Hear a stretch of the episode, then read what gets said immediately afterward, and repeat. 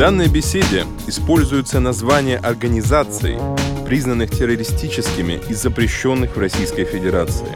Также упоминаются вещества и препараты, продажа, приобретение и употребление которых запрещены в Российской Федерации. Добрый вечер. Сегодня 11 сентября 2021 года. Прошло 20 лет с терактов 11 сентября, унесшие жизни почти трех тысяч человек. Наш сегодняшний подкаст, наша встреча посвящена проблемам Афганистана. Не секрет, афганская кампания, начатая Соединенными Штатами в 2001 году, являлась следствием тех событий и поиска организаторов тех страшных террористических атак, целью которых были Соединенные Штаты Америки, ну и, наверное, весь западный мир. Сегодня, в 2021 году, мы можем наблюдать результаты тех, может быть, скоропалительных, может быть, поспешных, но, безусловно, колоссальным образом изменивших наш мир действий. Афганистан — страна очень сложная. Конфликту, который там разворачивается в настоящий момент, куда больше, чем 20 лет. Можно было бы сказать, что он начался в 78-м, когда произошла апрельская революция, и к власти пришли коммунисты. Можно сказать, что он начался а, в 90-е годы, когда страной начали руководить талибы. Сегодня в рамках этой встречи мы обсудим этот вопрос. Взгляды наши субъективные. Надеюсь, что нам удастся опирать наши воззрения и мысли на какой-то фактический материал. Хотел бы представить людей, которые сегодня с нами в студии. Дарья, специалист по Афганистану, э, регионовед, человек, знающий несколько восточных языков, в том числе Дари, второй по популярности язык Афганистана после пушту. А, с нами Далер, а, представитель а, Таджикской республики, проблематика Афганистана для которых э, всегда была актуальна, и Мария, э, наш эксперт по международным экономическим отношениям. Обсуждая афганскую проблематику, давайте для начала получим какую-то краткую характеристику того, что это за страна, поговорим о населении, поговорим о доминирующих религиозных течениях, посмотрим, насколько много зарабатывают и что на то, что зарабатывают, могут купить. А, смогли бы предоставить нам, Дарья, краткую, такую очень краткую справочку относительно того, с чем же мы имеем дело? Да, спасибо большое за приглашение. Наверное, нужно начать с того, что когда мы говорим об Афганистане, мы говорим об очень сложной стране во всех смыслах. И в этническом смысле, и в религиозном, и в географическом. Эта страна находится в центре Азии, в самом ее сердце. И э, как учат маленьких деток в афганских школах, напоминает по форме сжатый кулак, что очень символично. Э, в этой стране живет настолько много этносов, что им исторически очень сложно ужиться друг с другом, как это обычно бывает в многонациональных странах. А, доминирующим этносом являются пуштуны, которые составляют порядка 40% населения. Также представлены такие этнические группы, как таджики, узбеки, хазарейцы, туркмены, э, белуджи, ну и еще порядка 30 э, этнических меньшинств, которые э, составляют такой разноперстный ковер э, афганского населения. Э, нужно сказать, что это является, э, это определяет главную, на мой взгляд, сложность в истории и в политике Афганистана как государства, потому что мы понимаем, что каждая этническая группа, особенно если она составляет большой процент населения, борется за власть Э, за влияние, за ресурсы. Соответственно, э, в Афганистане есть за что бороться, есть э, земля. Правда, мы должны понимать, что географически это э, крайне неблагоприятная для жизни местность. И даже есть легенда, которую говорили Э, рассказывали нашим военным в Афганистане, что вот когда Бог создавал землю, когда он уже все создал на земле, у него остались какие-то остатки, палки, мусор, и он это кинул вот э, в какую-то в какую-то точку земли, получился Афганистан. А, Достаточно печально звучит. Очень печально и очень сурово для тех людей, которые там живут. А, из всей территории только 15% пригодны для сельского хозяйства. Мы должны понимать, что это... Нещадно мало. Да, это горная страна, а, в которой трудно выживать, трудно а, что-либо выращивать. А, ну и в целом, как бы трудно туда заходить, трудно оттуда выходить, если мы уже говорим о внешних силах. С точки зрения доминирующей религии ислам, это очевидно. Mm-hmm. А, с точки зрения течений, а есть ли какая-то специфика или все более или менее однородно? Подавляющее Там же есть шииты, хазарийцы, например, шииты, если я правильно понимаю. Кто-то еще? Да, совершенно верно. Подавляющее большинство последователей суннитского, а, суннитской ветви ислама, но есть э, шиитское меньшинство, которое подвергается гонениям, исторической дискриминации, притеснениям, а, и это тоже определяет сложность э, жизни в Афганистане. Современная афганская государственность, ну, если как таковую вообще воспринимать как полноценную государственность, когда она сформировалась? Когда это же была колония, британская колония. Афганистан не был никогда полноценной колонией, и благодаря э, историческому случаю или своей мудрой политике он смог э, сохранить относительную независимость и в целом можно сказать, что внешнюю политику определяли э, Британская империя Российская империя в какой-то период. Ну, во, внутренней, во внутренних делах афганские местные э, эмиры определяли порядок вещей сами. Ясно. А с точки зрения ВВП, очень же маленькая. По-моему, в масштабах там, 2000 долларов на душу населения в год. А, да. По-моему, что-то около таких значений. Почему такие бедные? Вечный вопрос. Есть же восточные страны, которые вполне себе сумели преодолеть катастрофическую нищету.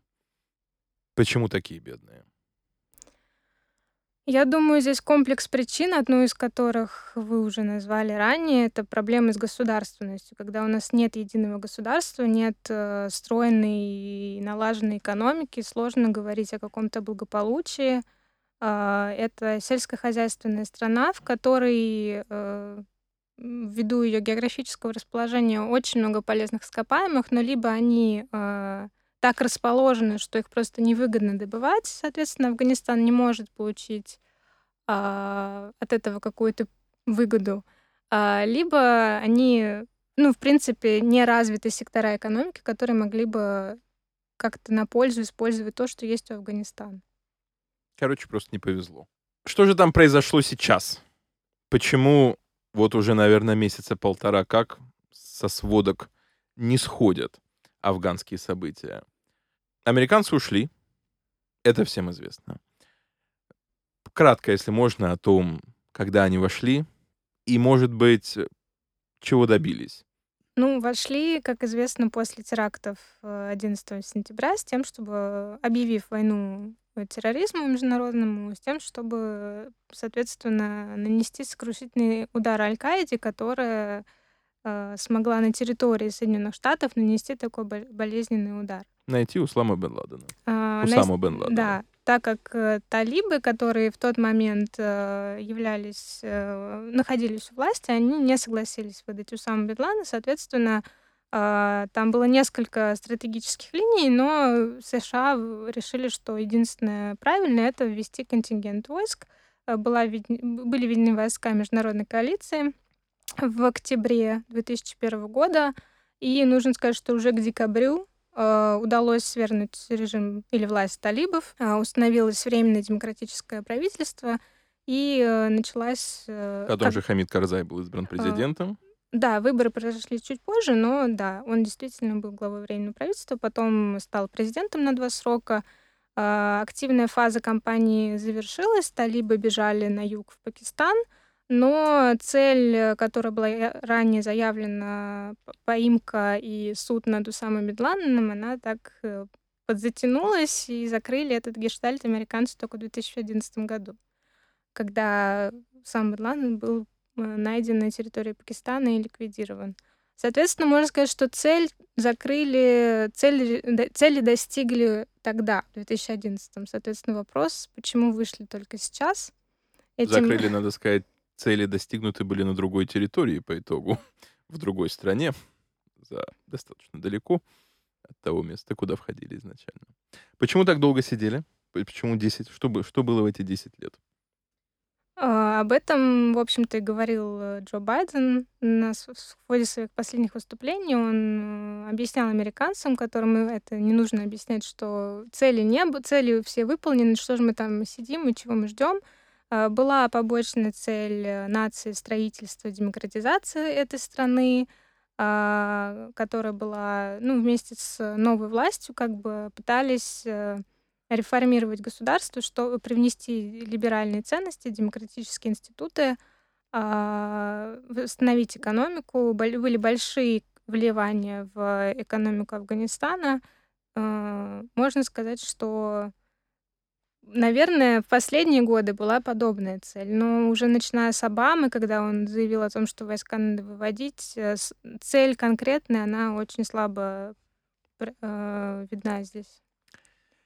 Правильно ли я понимаю, что на протяжении длительного периода времени, да, в общем-то, почти всегда, существовала ситуация, при которой крупные города контролируются, ну, условно, странами НАТО, в первую очередь, понятное дело, США, а сельские территории находятся под контролем Талибана в значительной степени. То есть все равно какая-то большая часть страны подчинялась, была под условной государственностью движения Талибана.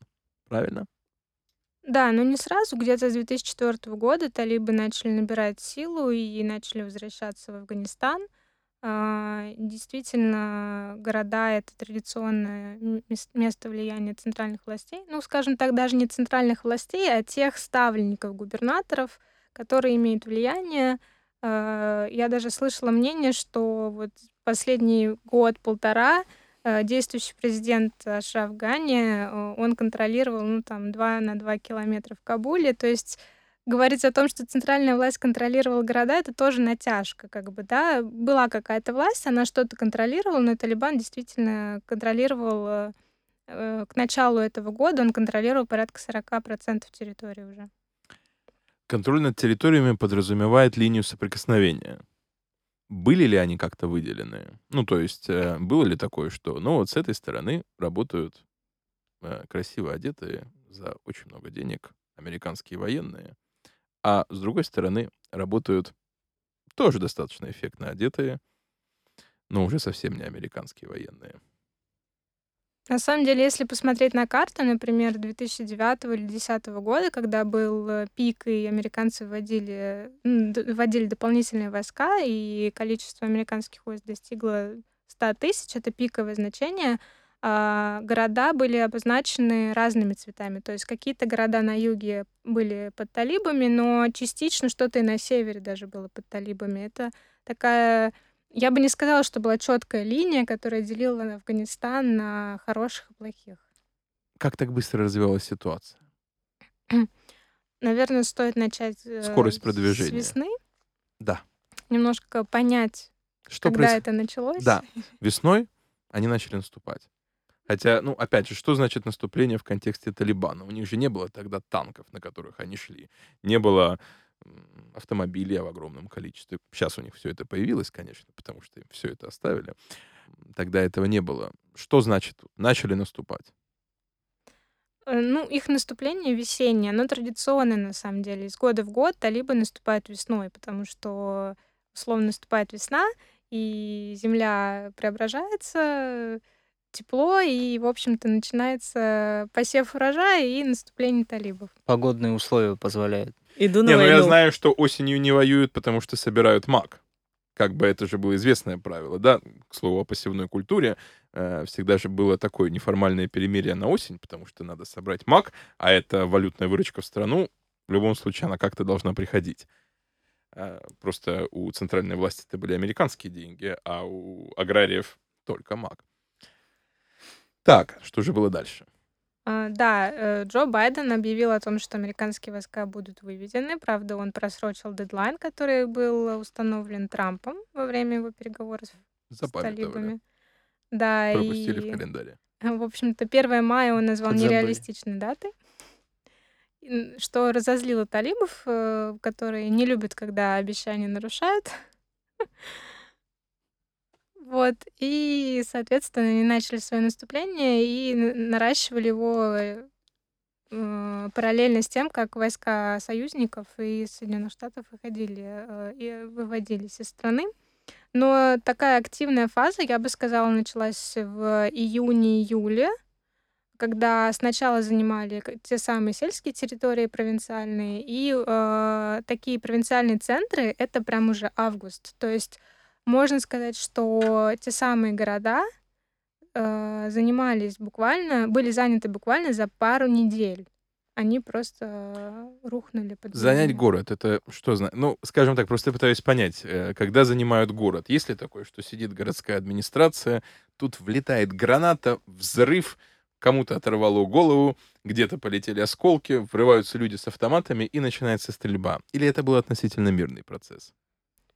А, Везде по-разному. На самом деле я читала эм, комментарии тех, кто наблюдал на Земле, и говорили, что в условиях Афганистана это даже чем-то напоминает такую средневековую войну, когда осаждают город, ну, условно, центр города. А, То есть такие города, как Герат, Мазари-Шариф, они действительно сопротивлялись. А, Традиционно еще с 90-х годов эти города, они не сдавались э, талибам, но, например, в Кабул вошли очень просто беспрепятственно. Видимо, уже было все понятно, и никто не видел смысла Ну, я так талибам. понимаю, они были заинтересованы выйти, зайти достаточно мирно для того, чтобы мировое, мировое сообщество плюс-минус приняло их как-то. Не ну, вызывать аллергию, да. по крайней мере. Ну, вообще есть ощущение, что Кабул — это такая витрина нового талибского Афганистана, потому что они в Кабуле пытаются себя вести очень цивилизованно, никого не бить стараются, Вытирать ноги. не хлестать женщин, хотя есть ролики. А, Но вот в других городах все как было раньше. То есть в других городах Талибан по-старому. То есть Москва не Россия, э, Кабул не Кабул Афганистан. не Афганистан. Понятно.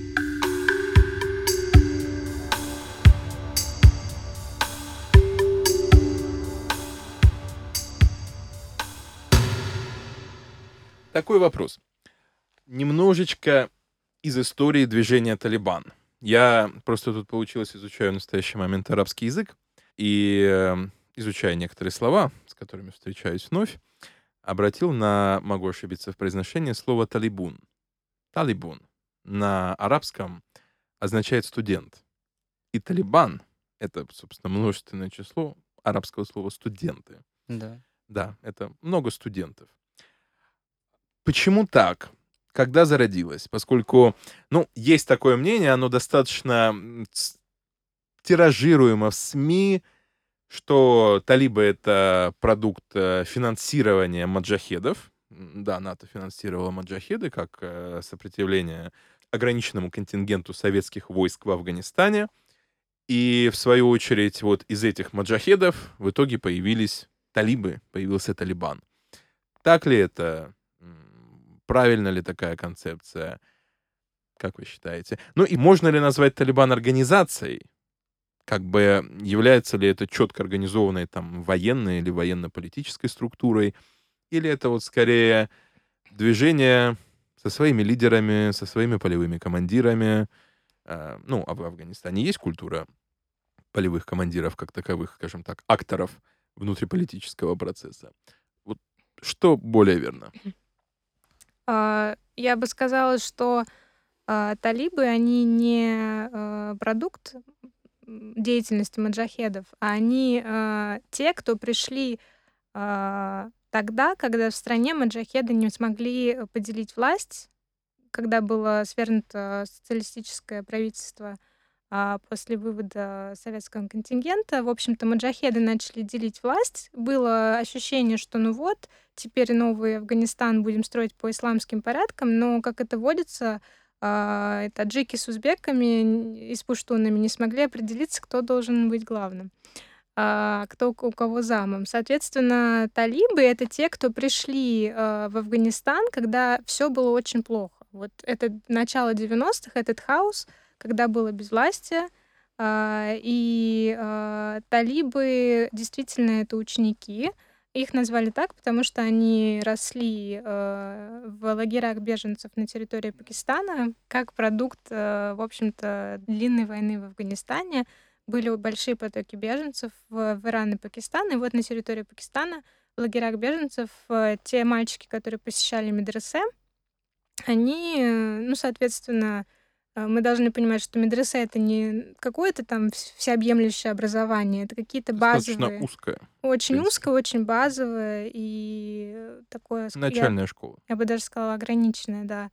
А, эксперты по Талибану говорят о том, что эти мальчики даже не знали толком, что такое Афганистан, ни об истории страны, ни об ее особенностях. То есть это э, особое образование, которое, в общем-то, скорее сплотило их как такое мужское братство, э, нежели дало им какое-то знание.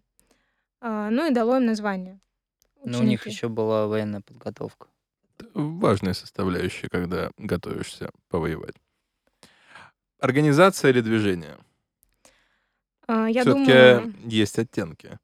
Да, на самом деле я думала над этим вопросом, и мне кажется, что, э, конечно, традиционно Талибан называют движением. Никто, я не встречала название организация, как, например, с Аль-Каидой. Как бы организация подразумевает структуру, а как следствие подразумевает бюрократию, какую-то, скажем так, выраженную иерархическую подчиненность. Есть ли это? На самом деле в Талибане есть э, иерархия, э, она военно-политическая. Там я не могу сказать, что есть какой-то отдельный политический аппарат, есть военные. То есть в целом мы должны понимать, что талибы мало что могут, кроме как воевать.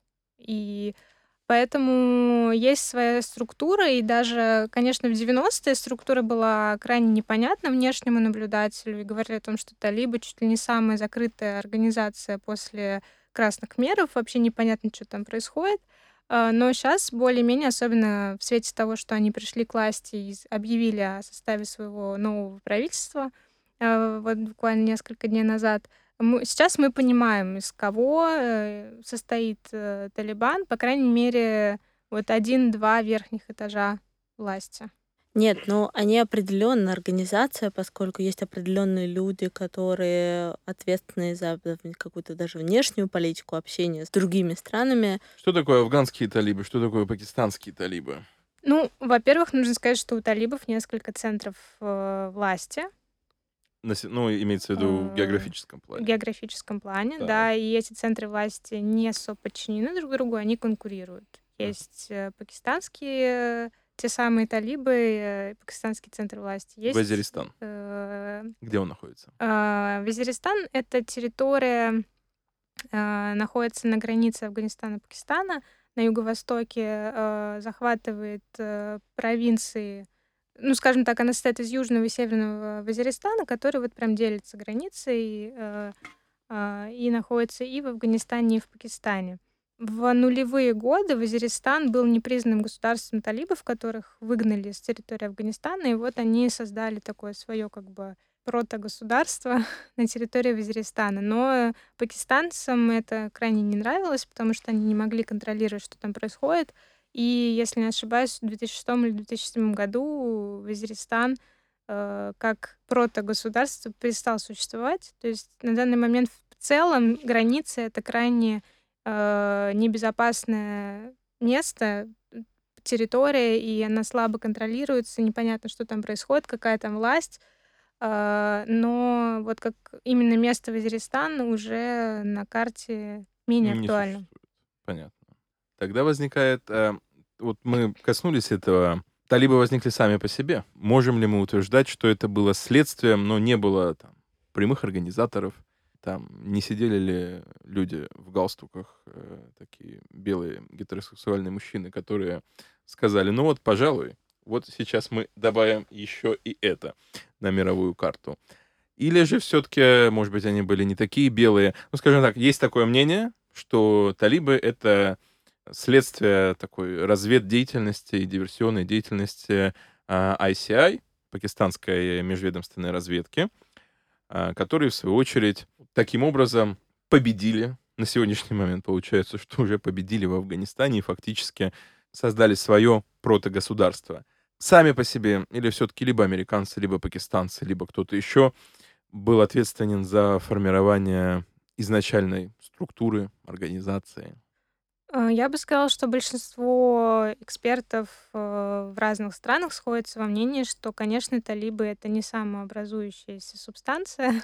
Это, безусловно, продукт э, пакистанской внешней политики — а, правда, нужно сказать, что Пакистан, он тоже не сразу поставил, скажем так, все на карту Талибана, потому что изначально в 90-е они хотели добиться контроля и влияния в Афганистане, но через муджахедов. То есть как они спонсировали, как через них шли потоки денег и оружия муджахедам, они ставили на Гульбедина Хикматяра, знаменитого, одного из э, знаменитых лидеров э, движения муджахедов, и на данный момент это лидер партии, э, исламской партии Афганистана. Э, но они быстро поняли, что Беназир Бхута, который тогда возглавлял Пакистан, э, в общем-то, пришли к выводу, что на муджахедов ставить не получается. Вот они друг, между, друг с другом дерутся, и ничего, никакие интересы Пакистана они там не отстаивают. Соответственно, действительно, межведомственная разведка взяла ситуацию в свои руки и стала активно развивать талибов. Это как свой проект. А, но нужно сказать, что не вся э, элита, полити... военно-политическая элита Пакистана поддерживала талибов как проект, э, как пакистанский проект. То есть были части истеблишмента, которые выступали против этой идеи. Ну, то есть такой проект одного из департаментов. Да, Дочернее разведки. общество одного из департаментов. Но все-таки кто финансировал основные потоки? А, когда уже, э, скажем так, талибы приняли ту форму, как мы их сейчас представляем, движение слэш-организация, э, в общем-то, это те силы, которые традиционно спонсируют, а, помогают Пакистану и поддерживают а, исламистские силы в, на Юж, в Южной Азии, на Ближнем Востоке. Это и Саудовская Аравия, это и Объединенные Арабские Эмираты. А, но нужно понимать, что в целом Пакистан сам по себе тоже страна, которой помогают. То есть это и Соединенные Штаты, и Китай. На данный момент это э, такой сложный геополитический клубок, я бы сказала. То есть американцы напрямую не спонсировали Талибан, ну и маджахедов, точнее. Это все было через Пакистан? Муджахедов спонсировали как раз-таки. Mm. Это было изначально проект э, во время того, когда советский ограниченный контингент находился в Афганистане, помощь шла муджахедам. Mm-hmm. Далее на их место пришли талибы. Уже спонсируемые Пакистан. чуть больше Пакистаном.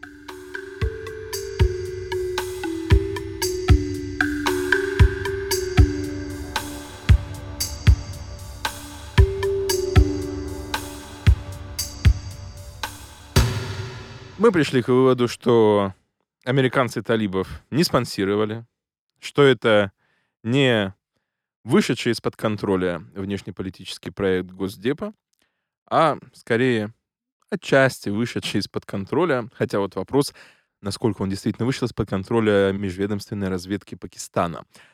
На настоящий момент а, приход к власти талибов. Это выгодно Пакистану. И в связи с этим я задам еще один вопрос. Какие в целом интересы у Пакистана могут быть в соседнем Афганистане? Э, я бы сказала, что в какой-то момент Пакистан перестал быть хозяином талибов и стал их жертвой. Потому что талибы э, стали жить своей жизнью и перестали Ушли выполнять... Из дома. Детки выросли. Детки выросли и перестали выполнять пожелания э, Исламабада. Но э, изначально как бы Пакистану было важно, чтобы у них была, было марионеточное государство на его задворках, скажем так, И даже пакистанцы выработали стратегию, э, вернее, понятие стратегической глубины, которое было важно им в их противостоянии с Индией. То есть Афганистан им нужно было, чтобы отводить войска, чтобы на территории Афганистана располагались боевики, которые потом посылались в Кашмир. Афганистан это такое э, условно ангар, где хранилось бы все э, военное снаряжение, все э, базы, все запрещенные там средства и так далее Пакистана. Для этого нужна лояльная власть, как в центре, так и, соответственно, в провинциях. А отчасти также хотели, чтобы э, талибы, придя к власти, признали, разрешили все эти спорные вопросы, которые столетиями беспокоят э, от, Афганистан и Пакистан в их двухсторонних отношениях. Один из самых известных вопросов — это вопрос о границе, который, а, афган, который афганцы не признают. Эта граница была проведена колониальными э, властями Велик... Британской империи в XIX веке, и она разделила пуштунов Э, единый народ разделила на два государства, и это является э, это до сих пор болезненный вопрос э, для Афганистана. Пакистанцы хотят признать, что, чтобы Афган, Афганистан признал эту границу. А, но талибы отказались признавать эту границу. И сейчас отказались. И сейчас отказываются, да. А, так как у них очень сильно выражена национальная повестка. И в целом Талибан называют таким радикальным националистическим движением за э, пуштунов, за единство пуштунов. А так как я сказала, границы делят пуштунов на два государства, естественно, им эта граница тоже невыгодна. Вот в этой связи есть такой вопрос. Талибан. Да, это больше, ну, известная вещь, на самом деле, которая меня исторически очень удивила. Это было еще несколько лет назад, то, что Талибан объявил войну э, запрещенному государству э, ИГИЛ да, как бы э, исламскому государству. Почему? И вопрос мой следующий. Действительно ли Талибан — это государство больше про национальность, нежели чем про религию? Или же это ошибочное мнение? Хотя, ну, как бы, да, нормы шариата во всей стране, причем в достаточно э, таким, ну, жесткой вариации. Спорить с этим было бы, да, глупо. Но вот почему так? Почему запрещенная на территории Российской Федерации, почему они воевали? Вот что может быть различного? Может быть, вот как раз вот этот национальный аспект? Во-первых, национальный аспект, во-вторых, цели. Потому что у талибанов э, нет глобальных целей и глобального джихада. Э, по крайней мере, на данном этапе, э, ну, скажем так, вот с 94 года, когда они появились как движение или организация, у них не было цели распространить свое влияние и там крестовый поход, извините за тавтологию, против неверных. С мусульманскими знаменами.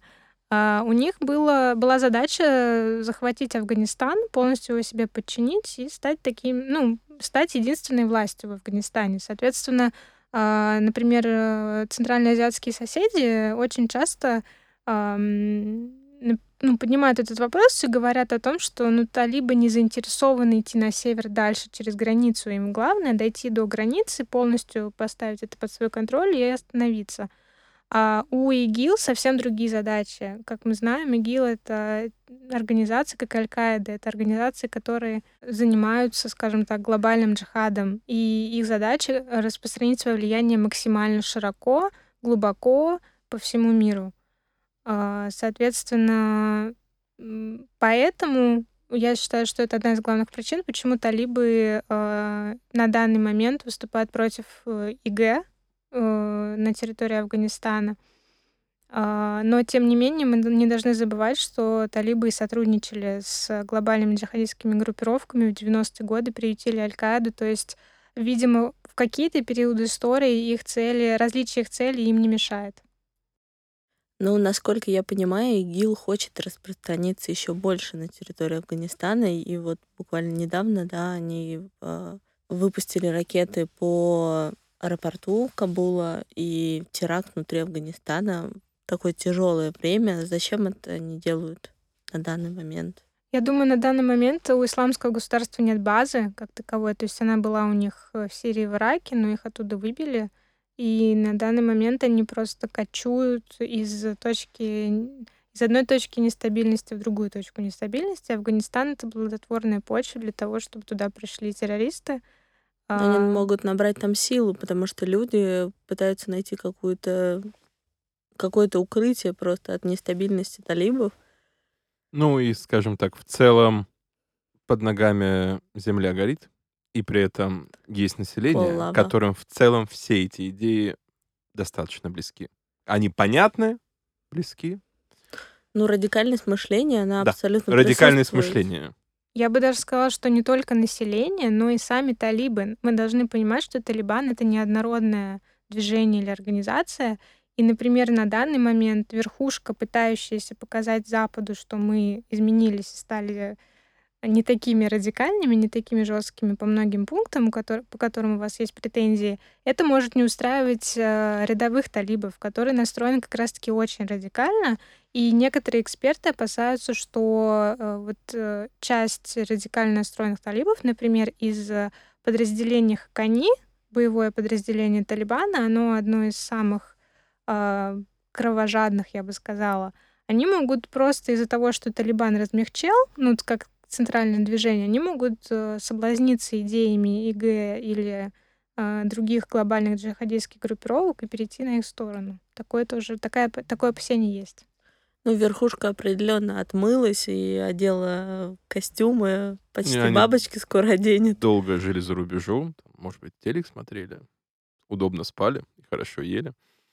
Тут уж было грех не стать помягче бабки, они, как известно, бабло побеждает зло. И, надо сказать, в общем-то, я не случайно, когда мы только начали говорить, э, сказал по поводу, ну, очень маленького ВВП, потому что был бы он чуть-чуть побольше, воевали бы, наверное, чуть-чуть поменьше. А насколько Америка вообще в целом э, армию улучшила? Это больной вопрос для Америки, ей лучше это не задавать. Мне кажется, что... Благо мы их не позвали сегодня. Я писал письмо, но в ручке закончился гель. Ну, им и так приходится оправдываться за то, что, за то какие цели они там преследовали. А на самом деле все удивляются, насколько плохо они подготовили национальные силы безопасности. Они сами признавали, что силы безопасности в среднем состоянии, но продержатся месяцев шесть. Так говорили весной, что вот мы уйдем к 11 сентября, изначально был срок, просто успели пораньше, к 31 августа. Но власть и силы безопасности с нашими, с нашей техникой и с нашими финансовыми вливаниями, которые они обещали продолжить э, осуществлять, они продержатся еще какое-то время, но они разбежались еще, не успев, э, не успели последние самолеты и вертолеты американцев улететь э, из аэропорта Кабула. Э, афганские военные уже оставили свои посты. Да. И я бы сказала, что это, во-первых, эм, на мой взгляд, первое — это и финансовых у них не было стимулов достаточных, и очень низкий уровень боевого духа, как бы это ни звучало архаично, но объяснить афганскому военному, за что он воюет, в какой-то момент стало сложно. Просто идем и просто погибаем. А что мы делаем, кого мы защищаем? Понятно, что свои Землю. семьи. Э, но как будто бы вот мы умираем, а ничего не происходит. То есть Погибло за вот 20 лет порядка 300 тысяч э, военнослужащих афганских. Это большие цифры. В некоторых семьях погибли все мужчины, и остались только женщины и дети. Э, то есть это большие потери для афганского населения, которые настолько деморализовали это население, потому что нет результата. Наши мужчины погибают, результата нет. Но мне кажется, это еще из-за того, что Америка вошла а, обрела влияние, но при этом не улучшала ни производство и уровень жизни людей не рос. То есть у них не образовалась там благотворная среда, которую они побоялись бы потерять. То есть есть просто, да, семья и голая земля, и опиум. Больше ничего не было. И вот уровень жизни не рос, и они просто, да, устали, наверное, и поэтому... Да, конечно, бедность способствовала всему. С точки зрения демократизации американского образца. Возможно ли была реализация и создание вот этих демократических институтов на территории Афганистана? Ну и на самом деле второй ключевой вопрос, насколько было это нужно? по-настоящему. Я придерживаюсь скептически, э, скептич- скептического взгляда по каким-то демократическим проектам в таких странах, как Афганистан. В принципе, Восток — это дело тонкое. Как известно. И дело самобытное, то есть при, приходить и говорить, что вот теперь мы условно ходим на выборы, теперь у нас президент, а не полевой командир, который вс- всем командует. Вы скажете, но это не привносится даже с большими деньгами. А, некоторые эксперты говорят, что американцам не хватило денег, что они просто, если бы они потратили еще второй, третий, четвертый триллион, то, возможно, институты бы закрепились больше, крепче, и как бы демократия бы устояла. Но, э, на мой взгляд, это все э, строилось в 2001-2002 году очень наносными методами. То есть, да, пришли, Афганис... Э, пришли американцы, талибы, соответственно, бежали на юг, назначили дату выборов президента, выборов парламента. То есть, да, как бы институты западные привнесли, люди действительно ходили, но если посмотреть историю выборов Афганистана, ни одни выборы не проходили по... даже близко не проходили по стандартам Запада. То есть я уже молчу про фальсификации, про то, что на выборах не было ни альтернативных кандидатов. Всегда было понятно, кто выиграет эти выборы. Люди, которые участвовали в этих выборах, я имею в виду два президента, да, это э, Хамид Карзай и Ашраф Гани, это были чистые чистой воды проекты Соединенных Штатов, я имею в виду это люди с американскими гражданствами, с историей жизни в, в, в Соединенных Штатах. Это люди западные, да, они получали образование на Западе, они сюда приезжали, им предлагали очень высокопоставленные посты, очень много денег. Да, они занимали свои посты, но были ли они президентами? Действительно, нет. Безусловно, нет. В понимании э, западных ценностей. Но мне кажется, еще интересно затронуть вопрос ценностей не только политических, но и в целом, э, которые пытались привнести в жизнь людей. То есть пытались права человека, да, это очень важная тема для Афганистана. Сумели ли? За что сейчас борются женщины Афганистана? На митинги выходят. Которые выходят на митинги и пытаются... Они очень смелые. Я даже не представляю, как они там выходят на митинги. По ним еще и стреляют стреляют. И я видел ужасные видео, когда их э, бьют плетьми. То есть это талибы загоняют женщин под пол, хотя обещали так не делать. А, и тот факт, что женщины лишат образования, мы все понимаем, что а, необразованные женщины, которые не имеют права работать, не имеют права выйти из дома, даже в магазин сходить, ну, это фактически половина Афганистана просто парализована. Да, это парализованная половина Афганистана и парализованное будущее, потому что образованная женщина — это образованные дети и образованная нация. Потому что мужчина не будет сидеть и учить детей писать и читать. Это именно женщина дома делает. Поэтому, конечно, им не удалось до конца это сделать и американцам, а что сейчас происходит, это кошмар и ужас. Но если вспомнить такой факт, что не зря Моисей 40 лет по пустыне водил. Это очень важная цифра, да, 40 лет. Это одно поколение должно умереть, и другое должно вырасти. И для того, чтобы в Афганистане мы могли говорить о какой-либо демократии, ее просто проростков или каких-то начинаний, а, должно было пройти как минимум 30-40 лет. А прошло всего лишь 20, и американцы не сильно-то старались на бытовом уровне среди людей, э, женщин. Потому что если мы вспомним даже э, присутствие Советского Союза в Афганистане, то есть там женщины были одеты совершенно по-западному, э, не было никаких проблем, и были такие курсы ликбеза, их пытались учить там писать, читать. Было сделано больше для того, чтобы женщины становились образованными, и население вообще в целом становилось образованным, а без образования демократия невозможна. Без образования возможно только какие-то радикальные взгляды и какие-то войны. Я бы не стала оценивать степень прогрессивности страны по тому, как одеваются женщины. Во-первых, я не сторонница того, чтобы приходили люди э, из Европы или из Америки и говорили, как одеваться афганским женщинам. Ну, давайте мы э, будем уважать их традиции, их религию, которая не разрешает им одеваться по-западному, и не разрешает короткие юбки и без платка. Некоторым женщинам некомфортно даже так жить. Как... Существует Биль о правах человека. Это международный документ, подписанный большинством стран, который должен Афганистан не подписывал. Я ну, не они Но мы же вот говорим о направили, своих... они вот вернули без подписи. Это само Они отослали по почте и...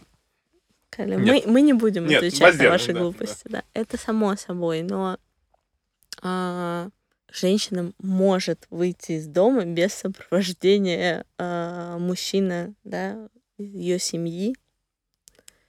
И женские глаза могут быть видны. То есть, ну, Тут все-таки фактор просто, чтобы это был, наверное, личный выбор. Ну вот у меня интересный, кстати, есть вопрос. Э, я слышала, ну, я и смотрела по государственному таджикскому телевидению, слышала от, э, эм, скажем так, таджиков, которые сейчас живут в Душанбе, в столице, а, что идут активные споры в обществе о том, как надо ходить женщине. То есть мы понимаем, Таджикистан — это не Афганистан, совсем другая ситуация. Женщина там может ходить как ей нравится. Да. Но я лично слышала ожесточенный спор э, женщины, которая э, значит, сторонница консервативных ценностей исламского, исламской формы одежды, то есть это максимально прикрытое тело, то есть с минимальным, может быть, только лицо открыто. А была женщина прогрессивных взглядов, на мой взгляд. Она, конечно, выступала за традиционный таджикский наряд женский, но она говорила, что, ну, хочешь ты ходить в своей чадре, ну ходи, а меня ты зачем заставляешь? И прям мне показалось, что в Таджикистане это активный вопрос. То есть даже сами женщины между собой не могут решить, кому что разрешать, как ходить, что носить.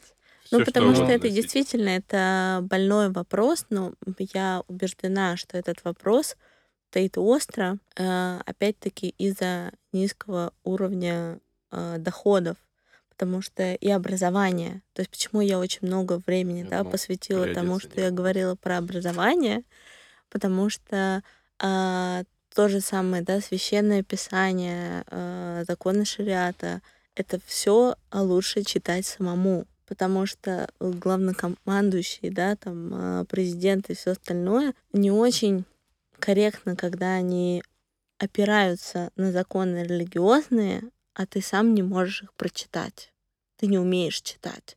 Они в таком случае могут диктовать все, что угодно. Ты просто не проверишь. Но на, насчет э, споров, э, если говорить, то как бы в Таджикистане это, как и везде, это выбирает каждый сам, э, каждая получается. Вот, но э, там получается, что женщины сами больше э, склоняются к традиционному, э, к традиционным нарядам. Э, может быть, из-за какого-то э, такого негласного осуждения э, тех, кто одевается ну, в мини-юбках или и так далее. Вот. Ну, только этот фактор. То есть там нет такого фактора, что кому-то кто-то запрещает или кто-то там... Может, это больше уважения традиций. Вот. Тут вопрос не, ре... не религиозный. Но женщина намного больше чувствует себя в безопасности, когда одета да. закрыто в любой восточной стране. Это абсолютный факт. Это в любой стране, мне На кажется. самом деле, да. Просто есть да. такая концепция. Ну, я ее не так давно прочитал, это как даже... раз, когда готовился к нашим сегодняшним тут это э, сентябрьским чтениям, что закрытая одежда, она освобождает отчасти женщину, потому что освобождает тебя от роли сексуального объекта э, и превращает в равного. То есть она, наоборот, не принижает она делает равным мужчине. Объективно, да, мы вожделеем глазами. А, ты не видишь, все закрыто, ты говоришь на равных. Но другое дело, в контексте афганской повестки проблема в том, что одежда это никто не ограничивается. Но я все еще настаиваю на том, что решать это должны сами афганцы. Как, в принципе, все, что касается Афганистана внутри, должны решать афганцы. Как они договорятся, а, так и будет. Будет это нам нравиться или нет, но, как мы видим, вот этот демократический проект, э, это все очень печально. Да, женщинам дали свободу, да, действительно, женщины стали получать образование, женщины стали сидеть в парламенте. Женщины вышли на новый уровень, поэтому они выходят на улицы Кабула, потому что они ну, слишком много свободы. Просто это крайне удивительно, когда э, американская журналистка, видела кадры день до взятия Кабула, она своем обычном одеянии ведет репортаж, все хорошо. К, э, талибы пришли, следующий день она в хиджабе. Просто для того, чтобы ей было безопасно. Это вроде два кадра, но это разница просто, не знаю, в года, в века. Проблема в том, а, что эта американская упомянутая журналистка была вынуждена надеть этот платок. Не потому, что она хотела соответствовать культурным обычаям или каким-то культурным кодам, принятым в том или ином обществе. Ты же можешь надевать платок там, я не знаю, она из Соединенных Штатов, протестантка, наверное, для того, чтобы как бы соответствовать. Можно надеть платок, как бы это тоже часть... В целях часть, безопасности. часть, да, проблема в том, что это нужно делать в целях безопасности. А это уже очень плохо. Но, например, когда вы едете в Саудовскую Аравию, вы не задаетесь вопросом, почему вам нужно надеть одежду соответствующего характера, как носят женщины. Вы это делаете из уважения к традициям и к правилам этой страны. И безопасность. Также я ездила на стажировку в Иран. Я носила эту одежду из уважения да, это были длинные рукава, это была покрытая голова. Причем, когда платок съезжал на половину головы, мне напоминали. Мне подходили люди и говорили, причем женщины подходили, э, и говорили, Милочка, натяни. Поэтому и мне не казалось это страшно, мне не казалось, что подавляет мои права. Я делаю это из уважения. Поэтому то, что американская журналистка оделась, да, это, конечно, безопасность, но как бы ты в гостях. Нет, со правила. своим уставом чужой монастырь не лезут, это правда. Но тем не менее мы говорим о безопасности. И другие там кадры, когда много э, людей и женщина, и стоят американские военные, и женщина пытается своего новорожденного ребенка отдать э, военным. Но это же насколько надо чувствовать себя в опасности и полный ужаса для того, чтобы своего ребенка отдать непонятному военному, который уедет. Я не знаю, что с ним потом случится, и она, вероятно, тоже. Но значит, ситуация или кадры, когда они э, пытаются залезть на самолет, как бы на шасси, это страшно. И отношение к женщинам и к людям в целом вообще, да, то есть мы не говорим только о женщинах, просто чуть-чуть больше их упоминаем, потому что это проя- проявления более яркие по отношению к женщинам, потому что мужчин там за их внешний вид, по крайней мере, не бьют на улицах. Во-первых, по поводу мужчин. К мужчинам тоже есть претензии. Потому что если у мужчины короткая борода, ему тоже прилетит. Действительно, талибы подходят... А если не растет? А, это уже проблема не талибов, а проблема этого мужчины. Приклеивают. Э, меряют. Я даже читала, там сколько-то кулаков должно быть. То ли так, то ли... Ну, горизонтально или вертикально. Ну, в общем, нужно, чтобы была длинная борода. Бриться нельзя. Мужчинам тоже есть претензии. Это первое. Второе, э, я хотела бы пояснить, почему талибы такие жестокие, на наш взгляд. Конечно, по общим мировым, общечеловеческим меркам это невиданная и, наверное, бессмысленная жестокость по отношению к женщинам — а, но нужно понимать, в каких условиях они формировались. Я говорила про то, что талибы вышли из лагерей беженцев, а, и они были в ситуации, в условиях а, абсолютного вакуума гендерного. То есть те школы, те медресе, куда они ходили, там не было девочек. Лагеря были жестко поделены по гендерному признаку. То есть фактически это не преувеличение. Мальчики выросли, не зная, что такое женщина ни мать, ни женского образа просто не было э, перед глазами. И э, когда вот в первую волну, когда талибы пришли к власти, э, это так, такая жестокость, это просто страх перед неизведанным, когда ты не знаешь, что такое, что это нечто, ты боишься к этому приближаться. Uh, поэтому это отчасти и насажденная идеология того, что женщина носитель греха, женщина а, как бы мешает выполнять основной долг воина, основной долг завоевателя. Но на самом деле нужно понимать, что когда ты не знаешь, как с этим обращаться, ты будешь с этим обращаться очень плохо. И это не оправдывает их действия, но это такая... Но чуточку объясняет. Это объясняет, да. Это очень печально. 40 лет еще не прошло, видимо. Ну, проблема заключается в том, что там 40 лет еще не начались. Скорее вот так, потому что получается, что... Ну, на самом деле, по поводу демократических институтов, это все, конечно, было очень интересно. А, но, наверное, наши американские партнеры, которые нам вовсе, наверное, уже и не партнеры, забывали про то, что выборы — это, скажем так, демократические выборы — это не факт наличия избирательной урны и того, что туда все приходят. Демократические выборы — это когда есть кандидаты. И когда ты выставляешь там сначала Хамида Карзая два раза, а потом вспоминая, а, у нас же принято два срока и не больше, найдем другого, и, собственно, давайте выставим, как его, Ашраф, Ашраф, Ашраф, Гани. Ашраф Гани, Ашраф Гани, да, который потом улетал э, из аэропорта, да, собственно. Красиво про это потом улетал. говорят, типа, 5 миллионов евро пытался вывести, не получилось. А потом, через пару дней, я увидел, вывез, типа, 148 миллионов долларов, а 5 миллионов евро просто не поместилось, бросили на взлетно-посадочной полосе. Я подумал, ну, это уже деньги. Ну, 150 миллионов, как бы это это уже то, с чем можно неплохо вылететь в Арабские Эмираты. А, и неплохо там отдохнуть несколько лет. А нюанс, да, заключается в том, что, насаждая своих кандидатов, нужно было создавать других.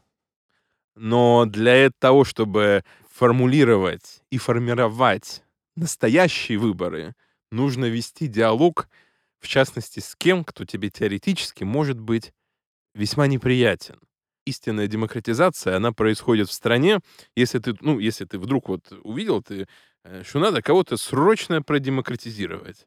И ты туда заходишь и смотришь политический ландшафт и начинаешь выбирать оттуда уже людей. Но выбираешь со всего ландшафта, а не тех, кто, с кем тебе приятно выпить кофе там, я не знаю, там, выкурить сигарету, отлично поужинать. Ты должен выбирать э, всех, а этого, наверное, было не сделано, потому что, ну, это нужно обладать колоссальной мудростью и известной на самом деле храбростью, потому что ведь э, когда происходят выборы настоящие, то получается, что у твоего приятного во всех отношениях кандидата есть шанс просто проиграть. Наверное, в мире никто никогда не справлялся с настоящей демократизацией, потому что под демократизацией подразумевали выборы и урну, но не подразумевали настоящий плюрализм мнений и настоящий выбор. Вот, наверное, в этом-то и была проблема. Я думаю, здесь, э, если позволите, если, я думаю, здесь не все так однозначно. Действительно, проект демократизации, он был э, не без изъянов, мягко говоря, но американцы попытались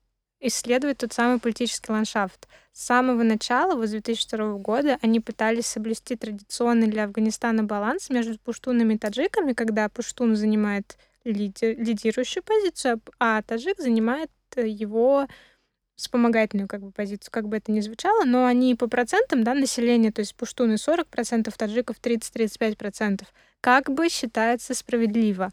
И так и было. Известный вот за 20 лет э, главный представитель, скажем так, афганских таджиков Абдулла Абдулла. Он всегда был номер два. И это, было, это уже стало проблемой в конце. То есть э, кризис последних президентских выборов был в том, что Абдулла, Абдулла перестал соглашаться на роль номер два. Ему давали эту роль, э, безусловно, была всегда борьба, но он всегда понимал, что его никогда не пустят на место президента, его устраивала позиция. Но, видимо, в 2019 году, когда были выборы, его перестала устраивать эта позиция, либо это был какой-то как бы показательная сцена того, что у нас есть выборы, и они состязательные. Но, тем не менее, он в конце концов пришли к политическому договору, и все равно он так и остался на этой второй позиции. А также в числе кандидатов были представители узбеков, например, да, мы знаем э, маршал Дустум, он довольно яркая фигура, его не задвигали назад, но давая поблажки или какие-то плюшки, то есть это все было чисто символически в как, э, уже в последние годы. А, и надо сказать, что и лидеров национальных меньшинств это тоже в какой-то момент устраивало. То есть да, они сидели в своих провинциях, у них был какой-то контроль, у них были деньги, был, были какие-то экономические ресурсы, и они были, скажем так, царями в своих маленьких царствах. А, и не оспаривали лидерство Ашрафа Гани. а, или Хамида Карзая до этого. То есть был какой-то баланс. Конечно, это далеко до демократии было этому балансу, но... Как показывает практика, баланс был достаточно сильно неоткалиброванный, потому что э, когда есть баланс, то он не рушится. Потому что когда есть баланс... Например, многие считают, что вмешательство Соединенных Штатов в иностранные государства, это понятное дело, там Ирак, это инициация операции в Ливии, это, понятное дело, Афганистан, что это всегда там стараются найти, ну, особенно в антиамериканистских каких-то там изданиях, да, или исследовательских работах, найти экономические интересы. Как бы, безусловно, ну, как бы находясь здесь в России, я гражданин э, России, и могу с уверенностью сказать, что, ну, это даже такой недискуссионный вопрос. Я так для себя это воспринимаю. Как бы Америка — это наш соперник, конкурент, главный враг на сегодняшний момент. Но не стоит забывать, что у них есть очень важная вещь — это идеология. их идеология — это зиждется как раз на исключительности их демократического пути. И я всегда был убежден, что когда они участвуют в иностранных компаниях, они реально много денег тратят и особо ничего не зарабатывают. Потому что ну, потому что они искренне считают, что они воюют за что-то лучшее, вечное, великое, вот за их конец истории, согласно Фрэнсису Фукуяме, да, как бы вот за победу, окончательную, бесповоротную победу демократического пути. Получается, что когда отлично, в общем-то, вооруженная, у них, правда, были, у них были вертолеты, самолеты, э, бронеавтомобили, танки. Когда эти войска, когда там афганские пилоты залетали на территорию Афга... Таджикистана, боясь на самом деле, что их может сбить ПВО, при этом они туда залетали только бы не остаться там, потому что там совсем что-то как бы неочевидное, что может не понравиться. Это, конечно, это говорит о том, что защищать-то было нечего, то, о чем мы говорили это же даже не про бедность. Это про отсутствие ценностей какое-то тотальное. Нужна ли была демократизация? Вот вопрос. Но просто американская идеология настолько далека, что она лишь запутала всех людей э, внутри Афганистана, и они потеряли какие-то ценности, но не обрели новые, потому что идеология Соединенных Штатов ее никак, ну, никак не прилепить к Афганистану. Это разная резьба очень. Так. То есть это многолетние должны какие-то быть э, социальные исследования, какие-то попытки понять этот народ. А заходили они все равно в спешке. И они не поняли этот народ, как им, когда и Советский Союз выходил и говорил о том, что за столько лет они ничего не поняли. Потому что народ тяжелый, потому что э, географическое положение, потому что уровень жизни, сельское хозяйство. И это все способствует тому, что и такая некая разрозненность, насколько я понимаю. Я правильно понимаю, что э, населенные пункты находятся достаточно на большом далеко, отдалении. Да, на большом отдалении. Ну, в целом, э, как бы земли, пригодной для жизни, ее мало. Поэтому либо это какое-то сосредоточение, либо это огромные площади, там, гористые местности или даже пустынные местности. Ну, поэтому очень сложно вот даже эту связь. И все эти населенные пункты, они могут быть разные. И одну идеологию полностью под копирку просто взять и копиркой ввести Соединенных Штатов не было никакой возможности.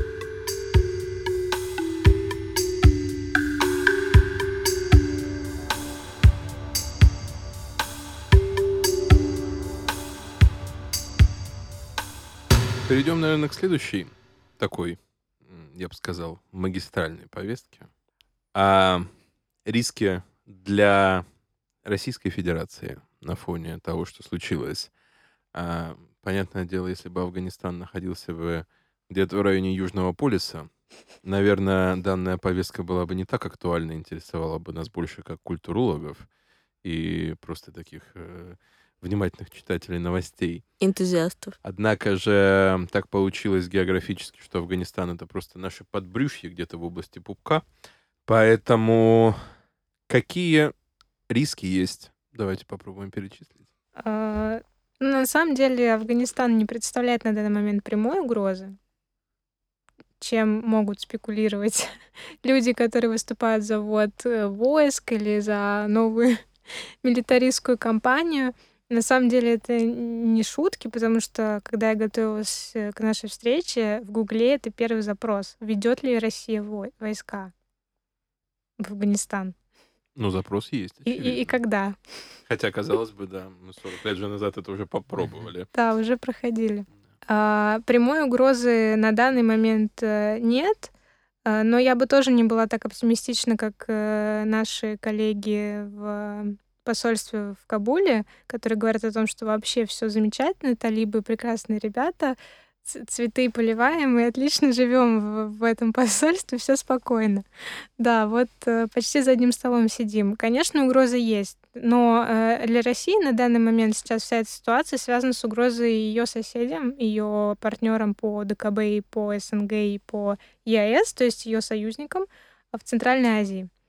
А, и это формулируется как официальная а, позиция, что наш интерес в Афганистане — это безопасность Центральной Азии. Наш интерес в Афганистане не касается самого Афганистана. Нам все равно, что будет в Афганистане, я уже между строк читаю, если это не будет выплескиваться на Центральную Азию. А, потому что Россия, я считаю, на мой взгляд, справедливо не ну, на дан... В данной ситуации не занимаются великодержавными амбициями по благоустройству Афганистана, по исправлению ошибок Соединенных Штатов. У нас есть свой травматичный опыт. Uh, у нас уже есть, слава богу, какое-то понимание того, что это сложная страна, и что э, мы не стали настолько умнее, мудрее и ловчее, что вот мы сейчас все исправим, и Афганистан заживет хорошо. Поэтому на данный момент Россия, на мой взгляд, не будет вводить войска и правильно сделает. Главное, что она должна делать, это поддерживать союзников по ДКБ. Главный союзник Таджикистан, что она, чем она и занимается, это военные учения, которые уже проходили, которые планируются. А, это сотрудничество двустороннее, в двустороннем формате с Узбекистаном. А, если потребуется, нужно, конечно, подтягивать э, Туркменистан, который занимает нейтральную позицию, но в случае с эскалацией э, Россия должна активно сотрудничать с Туркменистаном. Э, безусловно, Киргизия. Киргизия не граничит с Афганистаном, но, как мы знаем, среди всех центральноазиатских стран это наиболее нестабильная и подверженная э, как э, исламистским угрозам, так э, в целом внутриполитически это нестабильная страна. Э, поэтому на данном направлении это дипломатические шаги, и это безопасность Центральной Азии. Экспорт радикальных настроений. Возможен ли он? Латентный экспорт. Я не, мы же не говорим о прямых прорывах. А просто так получилось, что первый из упомянутых наших союзников да, на среднеазиатском пространстве, Таджикистан, таджики знают, что такое гражданская война, там еще много поколений людей, на самом деле их не одно, которые вполне себе все это видели. Это было совсем недавно. Я достаточно много от них слышал различных историй, там, самых разных. Учитывая национальный аспект, то, что какая-то значительная, да, 30-35% населения Афганистана — это этнические таджики, а есть ли риски вот экспорта радикальных настроений? Экспертная оценка, что талибы не собираются экспортировать исламскую революцию, если можно такую аллюзию с Ираном использовать. А, потому что, как я говорила, у них задача сугубо национальная в рамках своих границ. Другой вопрос, что талибы, а, успешный пример талибов может кого-то вдохновить. И кого-то под, под кем-то, я понимаю, радикальные исламистские организации в Узбекистане, Иду никуда не делась, исламское движение Узбекистана, Хизбут Тахрир, очень активная организация. А в Таджикистане мы знаем, что на государственном уровне все радикальные исламисты запрещены. ПИФТ, э, партия исламского возрождения, это запрещенная организация. То есть э, во всех э, вот этих государствах, которые теоретически находятся под угрозой, ведется очень жесткая борьба с исламизмом, с радикализмом на государственном уровне. Это воспринимается как серьезная угроза. Но здесь тоже не стоит преувеличивать, потому что очень часто, по крайней мере до настоящего момента, это использовалось как предлог для внутриполитических репрессий, скажем так, для сохранения влияния, э, для сохранения э, неплюралистичной политической арены. А, теми, кто был внутри. Ну, то есть э, политические силы часто используют проблематику Афганистана как страшилку такую. Вот, знаете, сейчас придут страшные талибы, нас захватят. Среднеазиатским региональным элитам. А, Мы говорим да, о них. Да, да, конечно. Поэтому здесь нужно сб- сбалансированно оценивать риски. Э, На данный момент, я думаю, талибы не собираются привносить никакой радикализм, но это не значит, что движения внутри не могут ожить. Но все-таки мне кажется, что мы говорим об идеологии и миссии талибов, то, что это национальное, да, объединение какое-то национальное, это высших, это руководство Талибана, движение, организации. А если посмотреть чуть-чуть глубже, именно на молодых, амбициозных, кровожадных, где-то, да, а это интересно. Это и будет им интересно, и ра- и радикализм, он настолько популярен вообще сейчас во всех странах, а, что это может быть действительно большой опасностью для России. И Россия там много уже, в принципе, делает для того, чтобы помогать своим соседям, но, в принципе, в своих интересах, да, защищать собственные границы. Ну, радикальные угрозы, конечно, есть, и она, наверное, с моей точки зрения, исходит не столько от талибов, столько от исламского государства, которые на данный момент, вот сегодня, по-моему, или вчера Владимир Владимирович сказал, что исламское государство находится в 15 из 30 провинциях Афганистана. Ну, то есть в разной степени присутствует, но присутствует. А, Соответственно, они действительно могут ставить целью глобальный джихад, э, нестабильность разжигать в Центральной Азии, тем более есть э, плодотворная почва. Э, И в этой связи есть, конечно, угрозы, но если уж мы говорим о просачивании угроз через границу Афганистана с его северными соседями, мы должны говорить не только о радикализме, мы должны говорить и о наркотиках. Э, Северный поток, так называемый наркотический, да, есть южный через Иран, через Пакистан и Иран, а есть северный. Э, Идет как раз-таки через территорию Центральноазиатских республик и через территорию России. Мы основная приемка э, этого потока. Э, Это первое. Второе беженцы, конечно, это большая э, угроза и большая нагрузка для экономик и для политической стабильности Центральной Азии.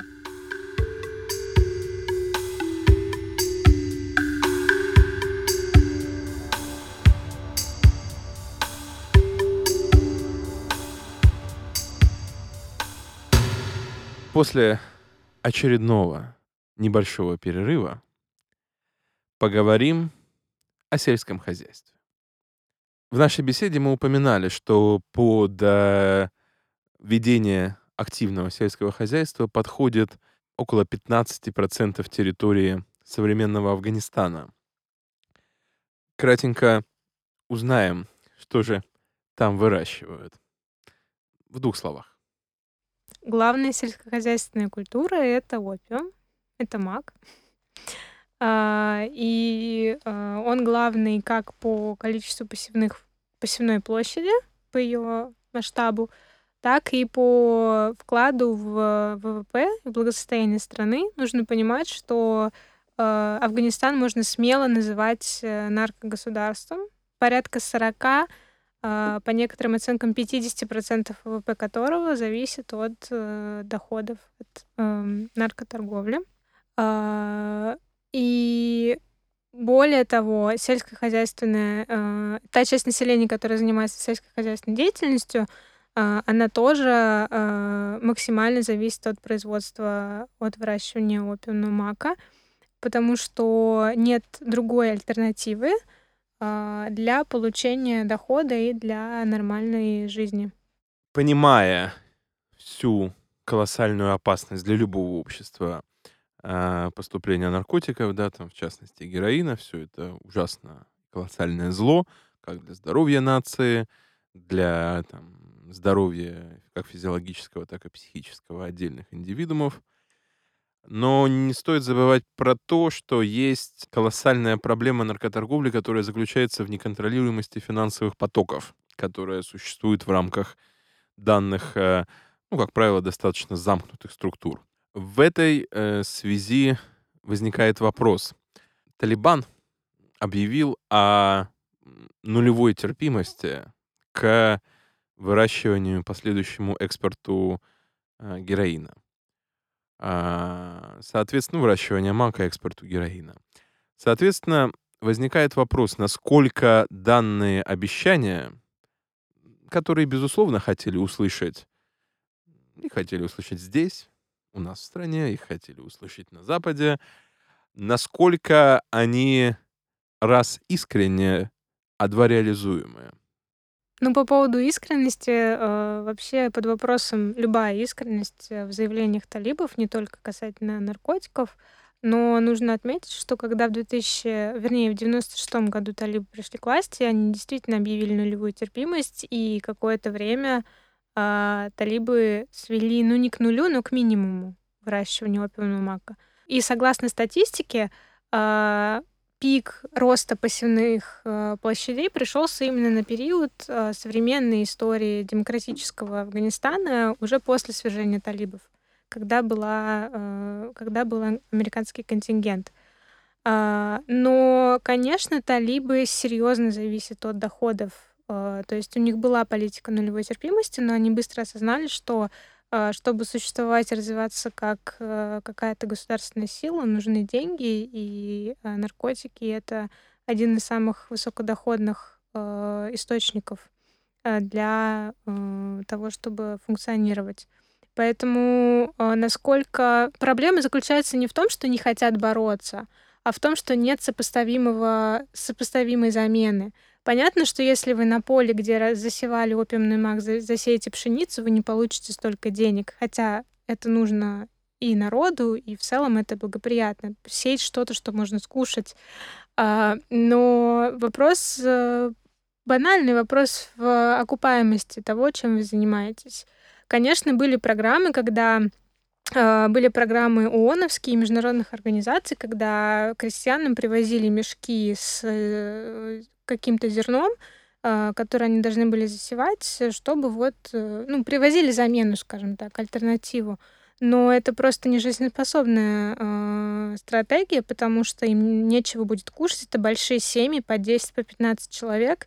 И просто засеяв пшеницей свое поле, человек не прокормит э, свою семью. А, хотя э, и в случае с опиумным маком нужно понимать, что то, что получает афганский крестьянин, это просто один или ноль, одна, там, одна сотая процента от стоимости конечного продукта, который оседает не в кармане крестьянина, который засевает этот мак, да, а в кармане посредников, э, тех, кто перепродает э, уже на Западе. Ну, я считаю, что это невозможно регламентировать и как-то вообще контролировать, поскольку у них была попытка свести это к нулю путем квотирования. Они тогда не обещали, что они сведут это к нулю. Они ввели некие квоты, которые выдавали своим приближенным, давали им заработать. Но по теории э, это было в теории, а по, на практике люди все равно выращивали мак, потому что они банально голодали. Либо мак, и опасность того, что придут и там, как-то накажут, либо голод и смерть от голода. Поэтому вариантов было не мало. Их почти нет. В отличие от очень большого количества стран, э, где находился американский внешний контингент, есть одна страна, где, в принципе, стало получше. Я говорю о Колумбии. Как в Колумбии боролись с пассивными, собственно, площадями, используемыми под выращивание коки, да, из которой потом делали, опять же, абсолютно запрещенное злое вещество кокаин. А делали это очень просто. Летали беспилотники, и любые несогласованные посевы, независимо от того, что там засадили, просто сжигали. Э, сбрасывали бомбы, огневые снаряды, просто сжигали. И на самом деле это дало свои результаты. Потому что когда ты сжигаешь все, что ты не видел, и все, что, куда не могут добраться там э, те или иные эксперты, военные советники, сказать, да, это действительно растет не прекурсор для того или иного наркотика, а вполне себе там репа, это работает. Почему за 20 лет нахождения в Афганистане э, аналогичная методология борьбы с наркопроизводством не была применена? Я, конечно, не знаю, насколько огонь и пепел может быть удобрением для Земли, Но мы уже упомянули, что всего лишь 15% земли является пригодной для выращивания каких-либо культур. И если мы это все начнем сжечь, эм, то где потом выращивать зерно в этой прекрасно развивающейся стране без наркотиков? Ну, если не работает. Проблема в том, что это опасно-то, в общем, в первую очередь не для Афганистана. Я думаю, в Афганистане внутренний уровень наркопотребления находится на весьма низком уровне. Проблема в том, что он высокий, наверное, чуть выше в Средней Азии, хотя все еще достаточно небольшой, но он очень высокий здесь, он очень высокий в Восточной Европе, он достаточно высокий в Западной Европе и в Соединенных Штатах.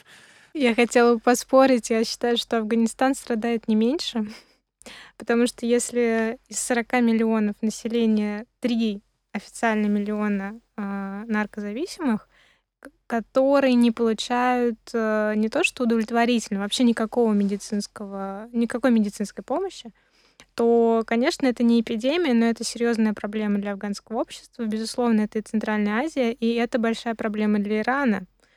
Э, нужно не забывать, что это южный маршрут наркотрафика, и иранцы очень обеспокоены этой проблемой.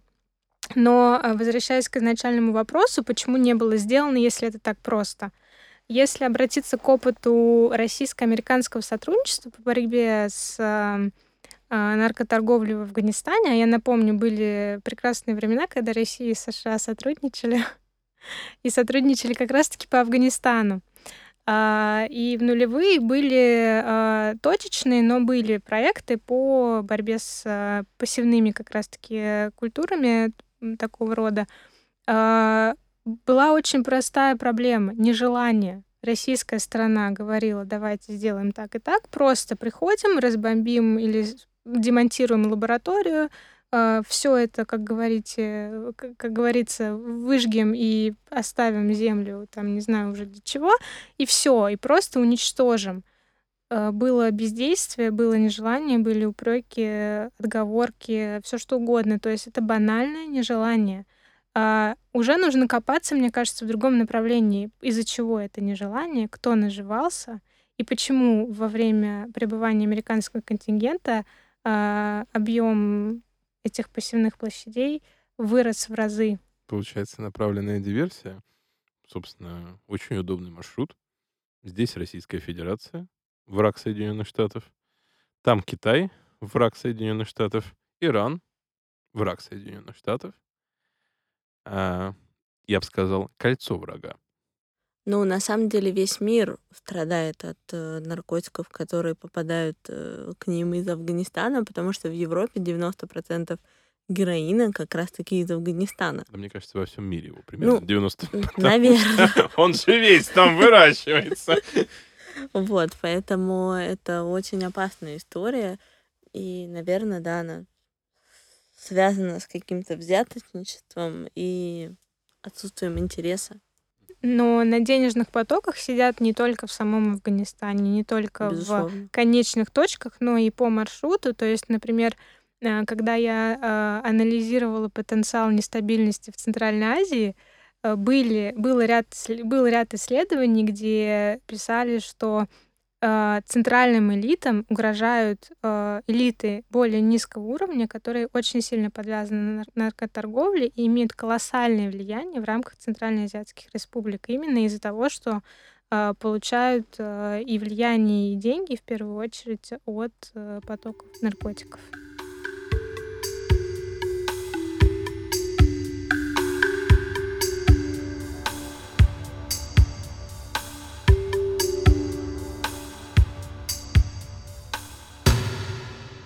Да, несмотря на глобальную заинтересованность, как мы обсуждали, по-моему, даже ранее я это упоминал, тот факт, что по осени война с талибами останавливалась, да, как бы летом все происходило, а осенью нужно было собирать, и это понимали и, э, в общем-то, и центральная власть, потому что, ну, как бы, да, приток денег в страну необходим.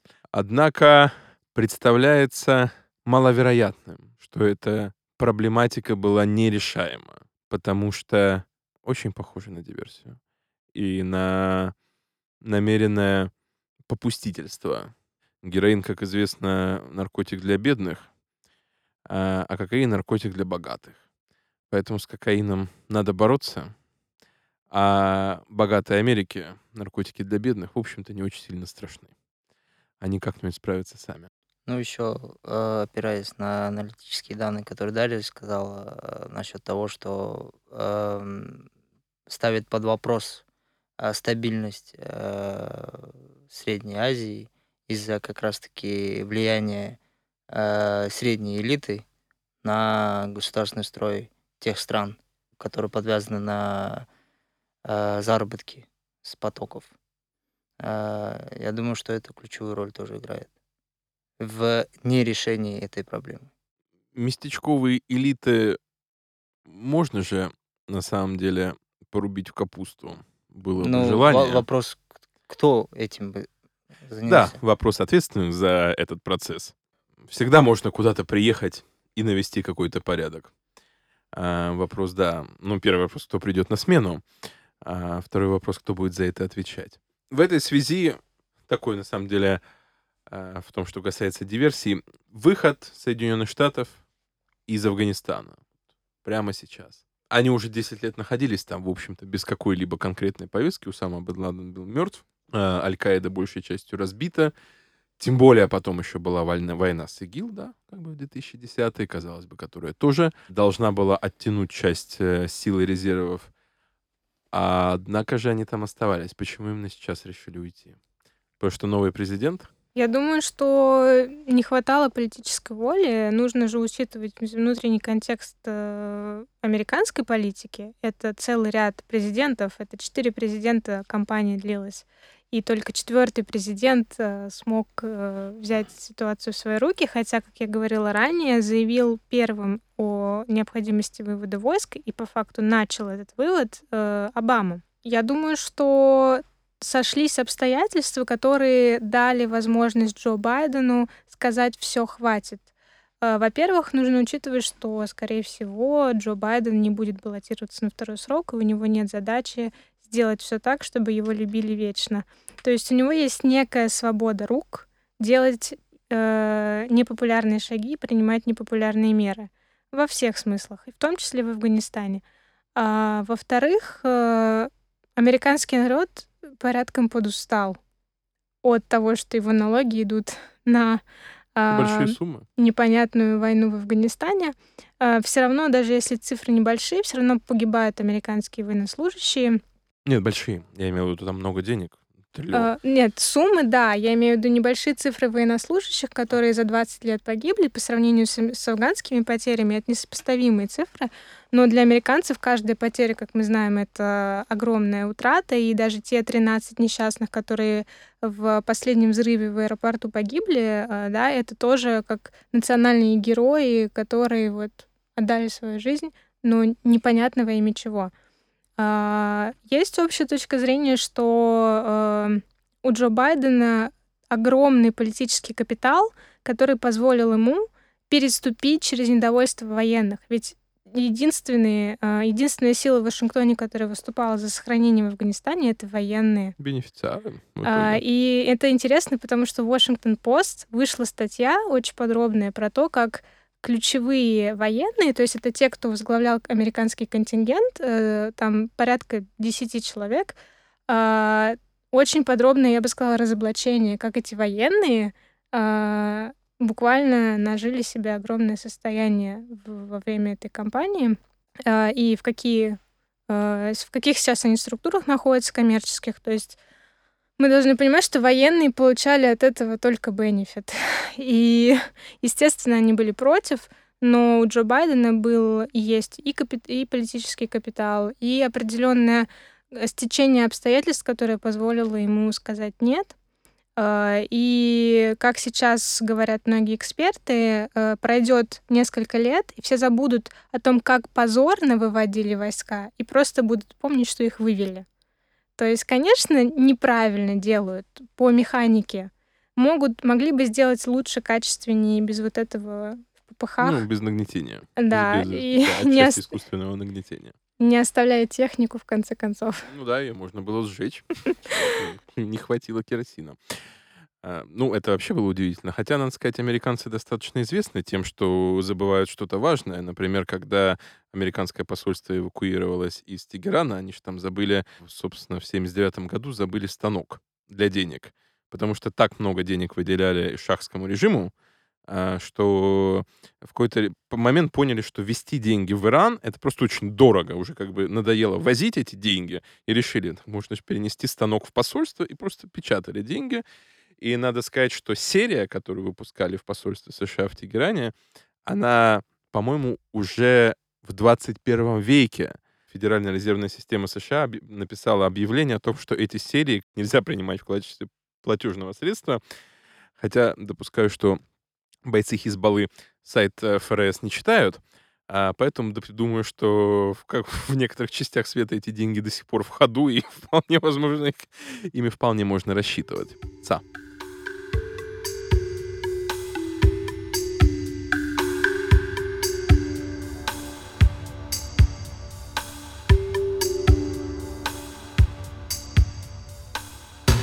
Контакты с представителями Талибана и контакт с новой афганской властью насущная необходимость. Как вы думаете, будут ли западный мир, Китай, может быть, Россия стремиться к какому-то именно модерированию и э, влиянию на внутреннюю обстановку политическую, социальную, экономическую? Есть ли в этом заинтересованные? И в каком ключе могли бы менять и влиять? А, я думаю, что мы уже видим, как э, страны такого порядка, как Россия и Китай, держат руку на пульсе и не собираются ее оттуда убирать. И держат это не сегодня, стали так делать, скажем так.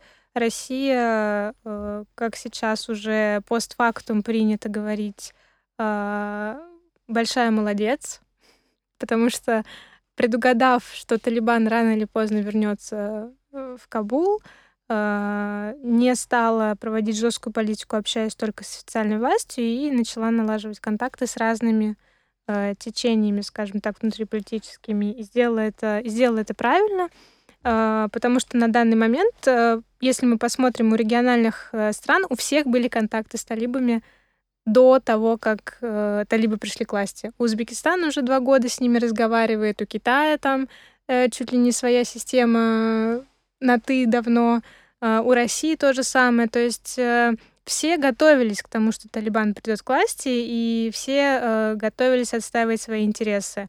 В первую очередь экономические, потому что если мы посмотрим на Китай, я думаю, мои коллеги поддержат, что у Китая гигантские амбиции в отношении э, транспортных инфраструктурных проектов через Афганистан — это и энергетические потоки, э, и связь с Центральной Азией, это и экспорт нефти из Ирана напрямую через Афганистан, это и доступ э, через Пакистан соединить коридор китайско-пакистанский через Афганистан. То есть там э, несколько крупнейших э, проектов, которые, если реализуются, в случае, если в Афганистане будет все хорошо, э, то это просто изменит всю конфигурацию Евразии. И, а мы понимаем, что в 21 век, когда идет соперничество между США и Китаем, для Китая это важнейший приоритет — экономика. Как известно, Китаем движет экономика, экономические интересы. Да, но это парадоксально, поскольку обычно страны не ведут переговоры с э, террористами.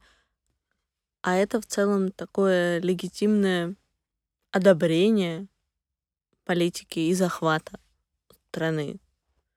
То есть это крайне удивительно. Э, я думаю, здесь все ведут себя прагматично. Да, конечно, Талибан в списках санкционных ООН. И если мы посмотрим на тех, кого они сейчас поставили в правительство, там все в санкционных списках с 2001 года. Все такие отъявленные террористы, с которыми... Там кто-то в Гуантанамо сидел? Да, да, да. И, конечно, по тем самым западным ценностям с ними даже за один стол нельзя садиться. А, и в этом мы, кстати, обвиняли наш МИД, который приглашал талибов в Москву, и говорили, ну, они же под санкциями, запрещенная организация, как так? Но здесь действительно все действуют от прагматичного интереса. Потому что если вы будете игнорировать реальность, э, то вы не добьетесь никаких целей. Другой вопрос, что э, есть понимание, что талибов надо выводить из этих списков, но А, например, в новой обновленной стратегии, афганской стратегии США, которая нигде еще не записана, но Блинкин ее зачитал в Катаре. Вот он последний раз ездил в Катар. А, тот факт, что факт признания и а, вынесение талибов из черных списков ООН будет основной разменной картой в разговоре с ними, это очень понятно. То есть сейчас это основной э, предмет торга. Мы вас признаем, мы вас э, из списков убираем черных, мы с вами разговариваем, но взамен вы даете то-то и то-то. То есть это чистый реал-политик. А, еще бы вот хотелось бы узнать мнение э, Дарьи, эксперта, э, не с точки зрения э, движения государственности, а с точки зрения э, простого населения для общества, да, э, опираясь на э, ту информацию, на те знания, которыми владеете, а какие нужно э, предпринимать мировому сообществу шаги э, или какие нужны действия для э, ну, максимально досрочного э, прекращения гуманитарного кризиса, который там э, сейчас происходит. И вот, на ваш взгляд, какие нужны действия или, или э, какие нужны факторы для нормализации жизни людей? Я вот со своей стороны даже чуть-чуть добавлю, если позволите, к вопросу. Нет ли такого ощущения, что население Афганистана, там много человек, 40 миллионов, что вот эта атмосфера, там все вот эти отличные модные термины, real politics, мы сходим из прагматических убеждений. Я говорю, естественно, там ну, про всех, про весь мир. Что получается, мы, желая реализовать какие-то свои, там, защититься ли, э, или там реализовать какие-то свои экономические интересы, там, как Китай, еще кто, да, а, получается, что мы бросаем, в общем-то, очень много людей в абсолютно ужасных условиях, когда их э, действительно могут и плетью отхлестать, если говорить про женщин, и за бороду предъявить, если говорят про, говорить про мужчин. Как бы вот как так? Это вечный вопрос сочетания этики и политики, и сочетаемые ли они вещи. Э, на самом деле, да, с человеческой позиции жалко, и хочется помочь. И вроде бы как все, весь Твиттер гремит и говорит, ну как же так, вы должны помочь этим людям, они вам переводили 20 лет, почему вы их не вывозите? А американцы оправдываются, ну нет, мы вывозим. На самом деле вывезли больше всех, ну то есть там порядка 200 тысяч человек они вывезли.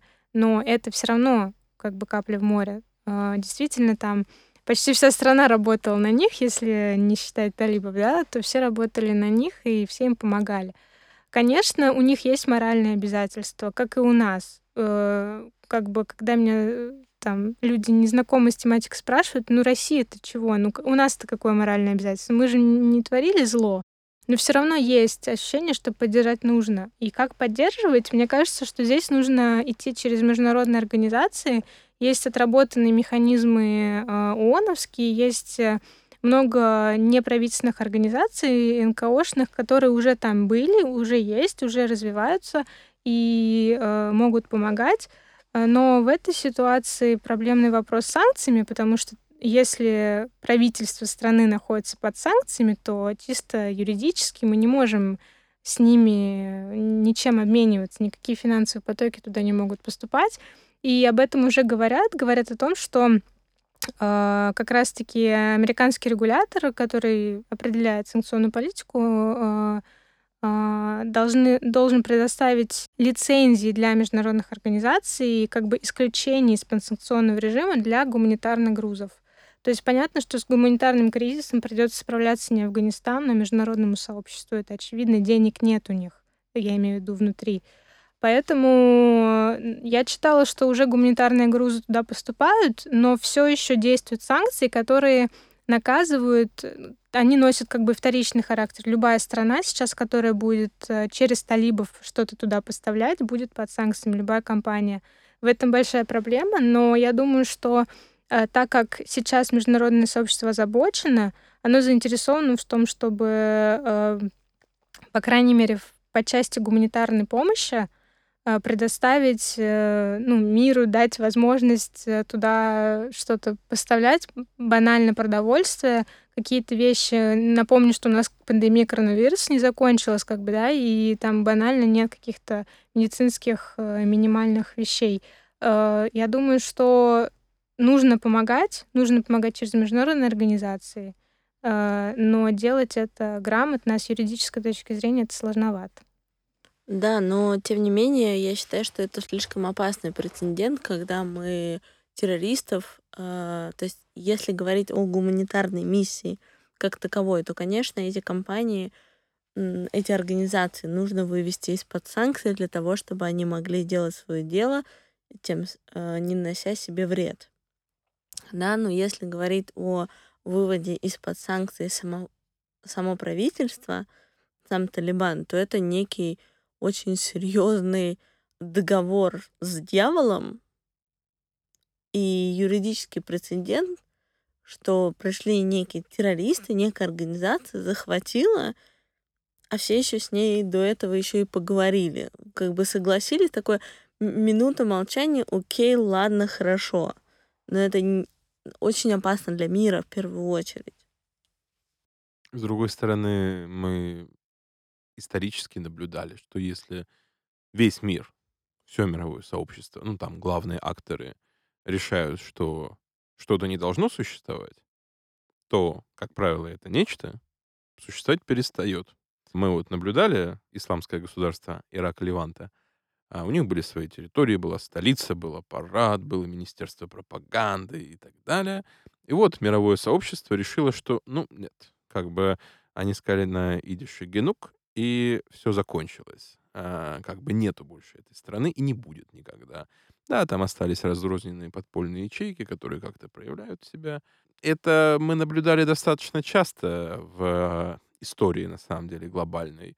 Как бы я ни в коем случае не хочу сравнивать, но фашизм, да, там как бы доминирующая роль, понятно, была в победе Советского Союза, но в целом а, мир решил, фашизм — это абсолютное зло, существовать не должен он больше не существует. Ну, по крайней мере, в том виде, в немецком исполнении, которое мы могли наблюдать. Это те же самые радикальные движения, которые сейчас цветут и пахнут. Ну, значит, просто в контексте Талибана, значит, просто нет какого-то консенсуса о том, что это абсолютное зло. Ну, как с наркотиками. Все понимают, что плохо, но никто не уничтожает это. То есть, получается, они заломали мировому сообществу руки и поставили некий там цуксванг, да, что любое их действие, то есть признать их и не признать, оно и то, и то опасное. Было бы, например, неправдой, я думаю, если талибы достаточно легко пришли к власти в Афганистане, это значит, в Афганистане у них есть большая поддержка среди населения. Будем смотреть на вещи объективно. Кто-то может объективно сказать, что это неправда но либо мировое сообщество оценило ситуацию и два, два пути, да, то есть то, что Талибан захватит, они, вероятно, понимали, раз они уже приглашали в Москву, и в другие а страны. приглашали не только в Москву, ну да, и в другие ездили страны. в Катар, с ними общались. Майк Помпео фоткался с Бородаром, Бородар — это глава политического офиса в Катаре. И, ну, как бы они стояли рядом, пожимали друг другу руки. На самом деле легитимизация Талибана началась не сейчас. Она началась с прямых переговоров Соединенных Штатов с талибами в Катаре. Два года шли переговоры. Сейчас говорить о том, что их убирать из-под санкций, ну, ребят, де-факто они уже не под санкциями. Да, конечно, активы заморожены финансовые, да, и сейчас в ЦБ все активы Афганистана, э, активы ЦБ в международном, э, во Всемирном банке заморожены.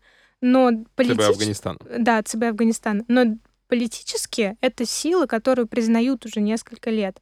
В Москву приглашали, были крупные встречи в 2019 году, две, московский формат так называемый, было две встречи, и они еще приезжали в этом году. Но это не сильно афишировали, я так понимаю. Э, ну, кстати, нет, об этом говорили, и я говорила, что даже было много критики в адрес Министерства иностранных дел, потому что наш министр фотографировался. Там была не верхушка талибов, но были представители движения, были средние, среднего уровня представители власти, ну, которая сейчас свергла, свергнута.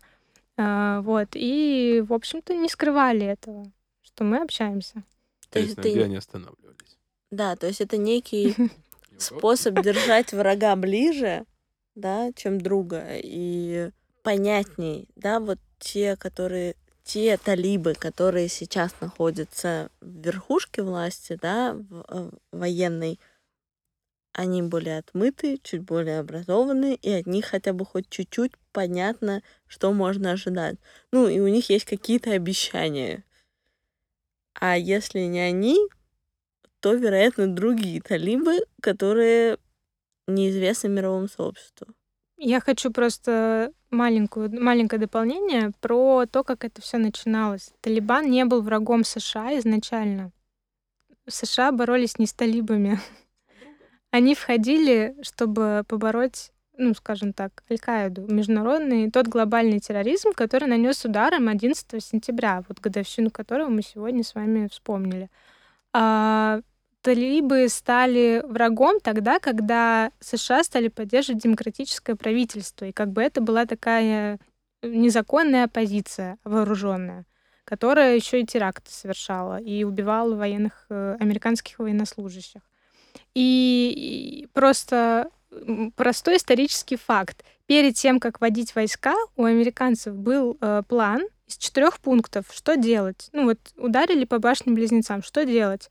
Первые два пункта включали сотрудничество с талибами. Просто талибы отказались выдавать Бен Ладена, и они так, ну, как бы в Соединенных Штатах решили, что остались те варианты, это вот э, вооруженного контингента. Но первые два, первые два пункта, скажем так, там от э, light до самого тяжелого. Кстати, самый тяжелый четвертый, он засекречен.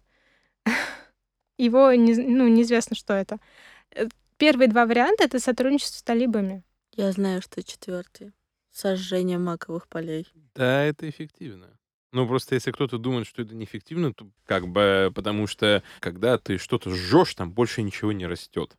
Как бы это очень удобно. Если бы было колоссальное желание, можно победить героиновую мафию, зачистить центральноазиатские региональные элиты, подвязанные на э, трансграничных потоках э, наркотиков.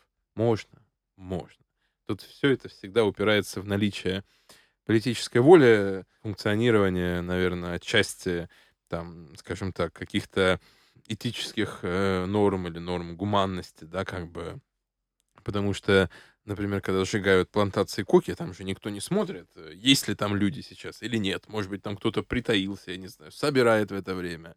Как бы нет, ты об этом не думаешь, потому что есть угроза, с которой ты справляешься. А Real politics. Просто, да, проблема в том, что кокаин забирал американские деньги, героин забирает э, в большей степени не американские. Геро- в США нет проблем с героином, как бы колоссальный какой-то. У них есть героиновые наркоманы, но они везде есть. У нас их куда больше.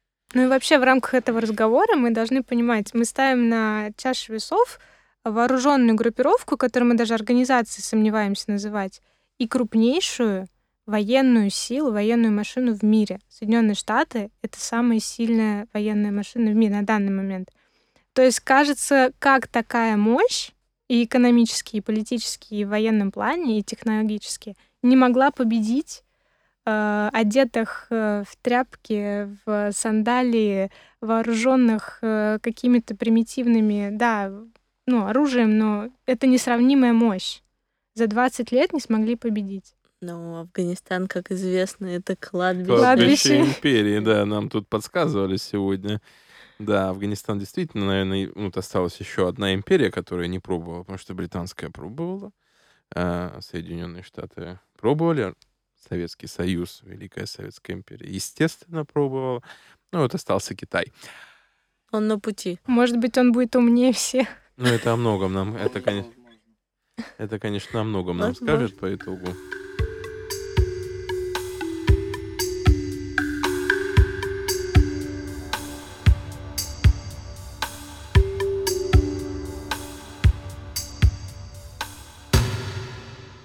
Подводя итоги нашей сегодняшней встречи, я пришел к нескольким выводам. Я думал, что нам хватит двух-трех часов для того, чтобы обсудить существующую повестку, хотя Дарья, которая сегодня просвещала нас и фактически занималась, конечно, ликвидацией безграмотности в области афганской повестки, сказала мне, что в целом по тому краткому перечню вопросов, которые я составил, можно говорить бесконечное время. Я понимаю, о чем речь, потому что афганская повестка, она шире, чем национальные, политические, военные, социальные или религиозные вопросы. Я на самом деле отчасти встретился с этим на том этапе, пока готовился, потому что когда я только начинал читать что-то посвященное истории Афганистана, а, истории Талибана, его лидерам, я не мог понять, а, как же все это сворачивалось в такой удивительный, причудливый, пугающий и страшный клубок взаимных интересов, противоречий, притязаний и подчас крайне неочевидных союзов. Что я мог бы сделать на сегодняшний момент? А, это передать слово моим собеседникам сегодняшним для того, чтобы они сделали свой вывод. Ну, а потом мы уже будем потихонечку завершать нашу программу. По моему мнению, э, самое важное, что Талибан ведет некую пиар-компанию, весьма фальшивую, в плане того, что они очистились или стали более демократичными, потому что на данный момент как мы уже тоже упомянули, Кабул не Афганистан, и в Кабуле действительно а, отношение к населению получше, но во многих провинциях снова а, закрыли школы, какие-то запреты на выходы. Многие женщины попали в тяжелые обстоятельства, потому что даже в университетах запретили выходить из общежития женщине без мужчины. А, и некоторые женщины просто не могут выйти из общежития, потому что они говорят, что у них нету мужчин ну, в Афганистане, как бы, которые бы являлись им родственниками. И ситуация действительно очень плачевная. И вот как вот Дарья нас сегодня просвещала, я всегда голосую за то, что нужно хотя бы попытаться э, начать рассуждать и образовываться самостоятельно. И я все-таки надеюсь, что когда-нибудь в Афганистане женщинам будет дана возможность э, образовываться так, как они хотят, носить то, что они хотят в любом случае. Э, прекрасное, потому что это будет нравиться им. И тем самым уровень э, образованности населения будет расти, и уровень жизни тоже. Спасибо.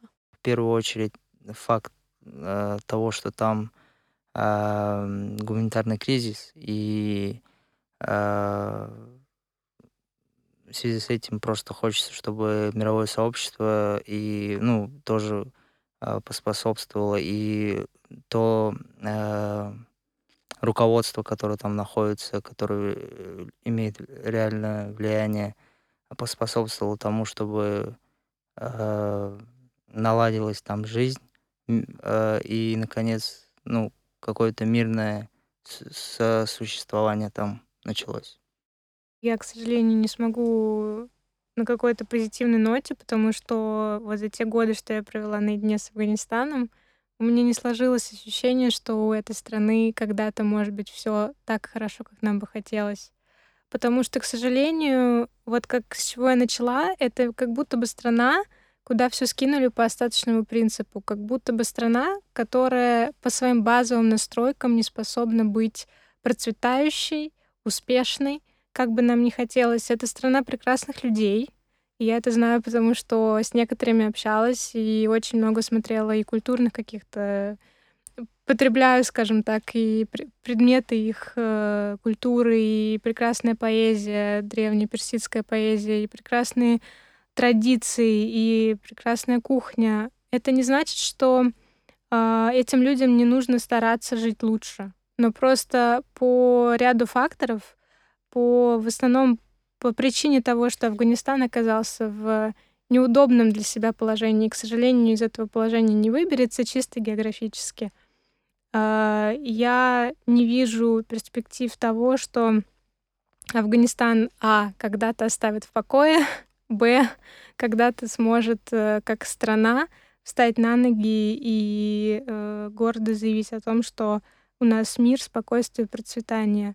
Но если я не права, я буду очень счастлива. Как мне видится, Афганистан будет оставаться очагом напряженности, и, к сожалению, перспектива встречать заголовки, посвященные афганскому кризису, остается значительной. Спасибо большое всем, кто участвовал в сегодняшнем диалоге. Нашу программу мы решили назвать «Краткий пересказ». Мы будем стараться и впредь поднимать и кратко пересказывать глубокие и многогранные темы, обсуждение и изучение которых — труд многих и многих часов. В рамках настоящей передачи мы смогли отразить лишь небольшую часть фактического материала. Дальнейшее изучение на вашей совести. Спасибо за внимание и до новых встреч!